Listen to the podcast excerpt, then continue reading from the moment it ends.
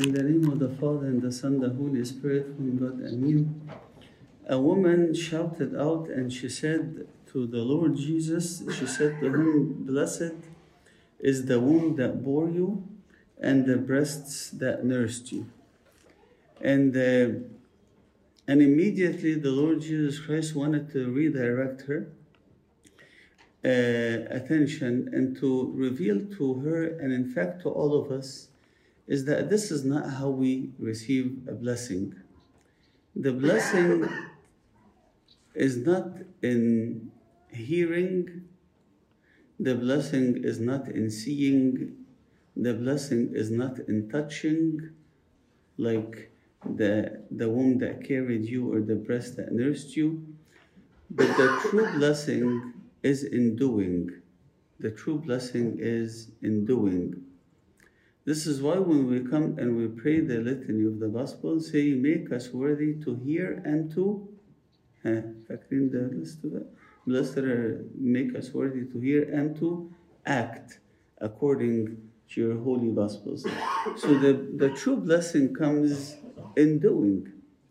Because when it comes to seeing, I can honestly tell you that there are so many people who saw the Lord Jesus Christ and in fact, there are so many people that attended his miracles and witnessed his miracles with their own eyes, but they still yet didn't believe, and sadly, they didn't have a share and inheritance with him in his kingdom. And this is why the Lord Jesus Christ he comes at the end and he says, Woe to this generation, woe to this generation that he was talking to them, right? Talking to them at the time, and he says, For the queen of Sheba or Sheba, she came to hear the wisdom of Solomon, and greater than Solomon is here, but yet you're not hearing, as in hearing with your heart. You're definitely hearing with their ears, but they're not acting upon what they're hearing. And he says the same thing also the people of Nineveh they repented at the preaching of Jonah, and there's greater than Jonah is here. And he is also calling you to repentance. You're hearing it, you're seeing him, but you're not acting upon it and you're not doing it. And this is this is what God wants to redirect all of us.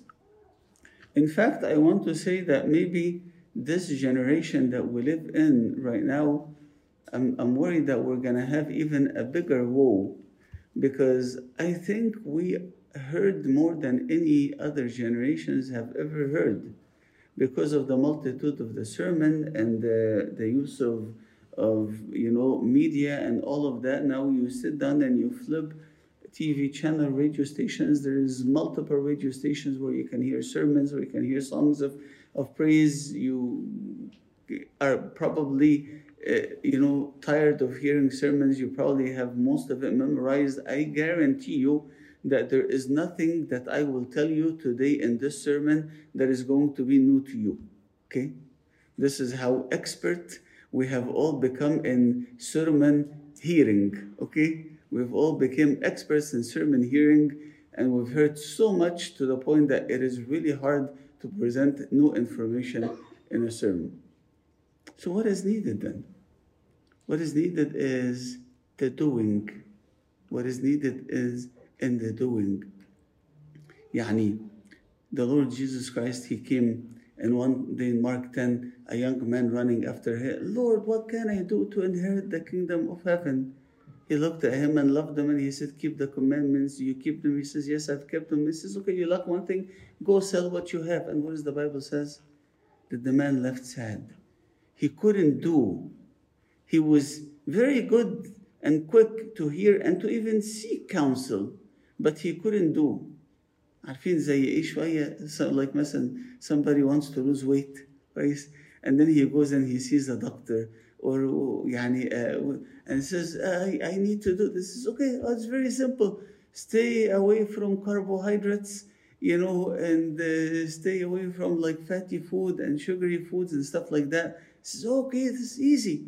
And then he goes home and then he opens the fridge and, and there's this really nice Portos cake sitting right there. And then he says, okay, not resistible. I cannot resist this, right? So we hear, okay, we can hear, good, good. And we know the information. But then when it comes to actually doing it. This is where we all. So this young man, he said, What do I do? He says, Go and sell what you have. He says that. He left sad because he couldn't apply that. Okay? Yet later on, 300 years later so, a young man comes to church and he hears the same words, but this time not spoken by the Lord Jesus himself. It is still spoken by the Lord Jesus, but through the mouth of a deacon. But this young man, his name is Anthony, right? Saint Anthony. But then these words, they come and they entered his heart. And immediately he goes out and he acts upon it and he sells what he has and he became this great saint that the, the whole universe, the whole, the whole world adores and, and venerates up until this day. People who've come to hear the Lord Jesus Christ say that who denies me, who he who, deni- he who denies me before men, I will deny him before my Father in heaven. And then comes the real time, the real time of test, in the day of his crucifixion. And then he says to the disciples that today it will be fulfilled, that the shepherd will be smitten or smote or smitten. I don't know what the English is, but the, the shepherd will be smitten and then the sheep will be scattered, right? And then and then they say to him in all bravery, Lord, Peter says, if everybody leaves, I will not leave. And then comes the moment of application, right? The real moment of the test In the Garden of Gethsemane, the soldiers, they come at him and then he looks around, everybody runs, runs around, including our favorite saint of the Coptic Church, Saint Mark. He runs away naked كمان. يعني what? Ashamed. Okay, everybody runs away. Who sticks around? John the Beloved. And today the Synaxarium puts in front of us a story of a great saint, Saint Mohrail, or Saint Mohrati. Love the saint so much. Okay?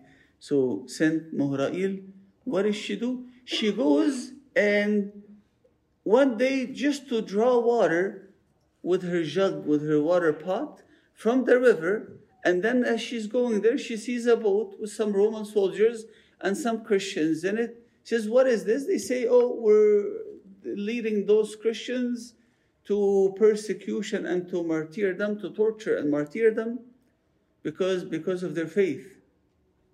So what does she do? In all simplicity, she goes, Well, I'm a Christian too. Take me with you. Would we do that if we're in her place, right? I'm sorry, we were not asked a direct question, so we're not going to volunteer any information. We're just going to turn around. But do you see the bravery of the little girl? And she goes, Well, you're taking them to, to martyrdom because they're Christian. Well, I'm, I'm Christian too. Take me along with you. And when they took her, and she stood in front of the governor, and she yelled out, she says, I'm, I'm Christian. The governor he looked at her, he's like hey, little girl, you know, just, you know, not give her any attention. Just, you know, go away, get lost, whatever. And then she's like, wait, no, no, a second, wait a second. I'm, I'm a little but very mighty. Little but very mighty girl, okay? Mighty in my Lord Jesus Christ who gives me strength. And she says, I am Christian. And then at this point, then he, then he takes her. Hearers and doers of the word. Okay? Hearers and doers of the word.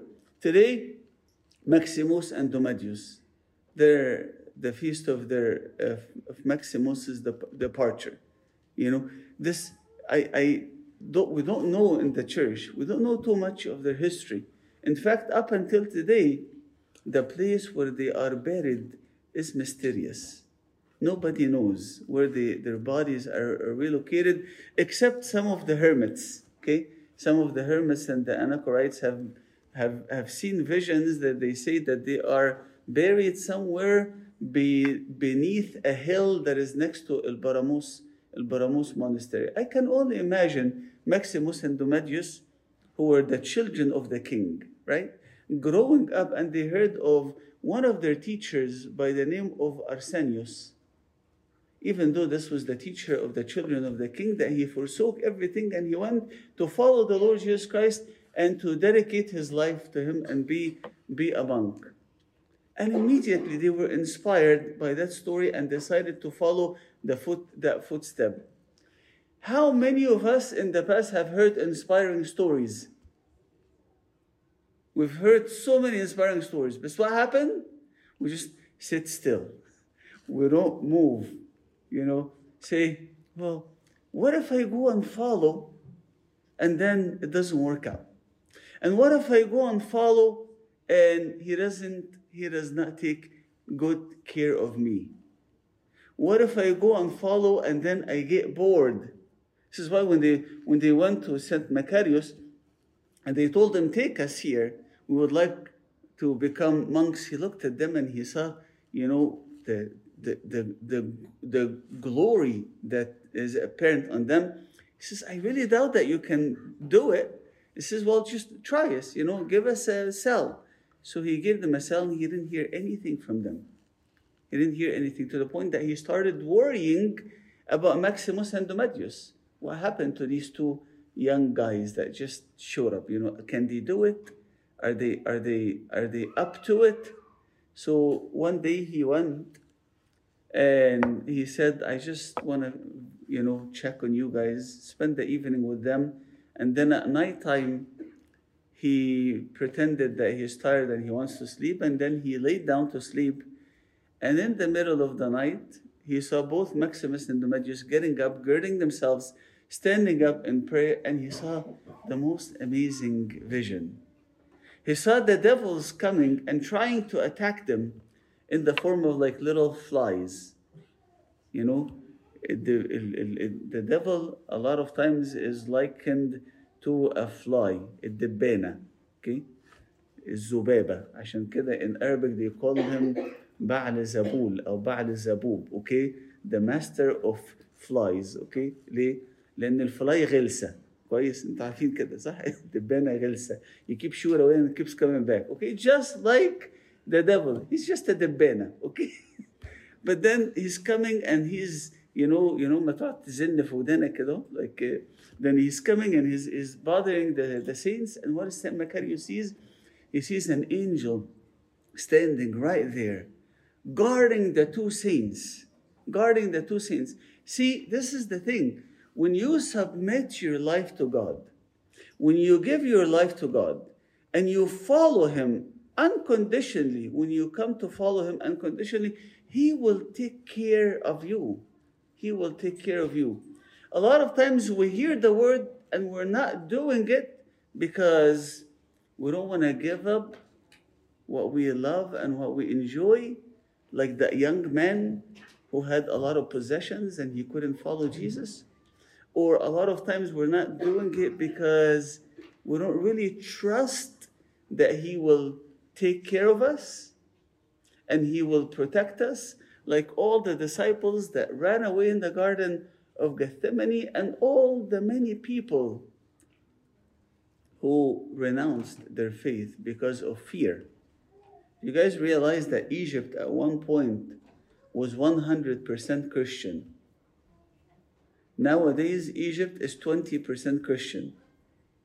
What does that mean? That there's 80% of Christians denied their faith.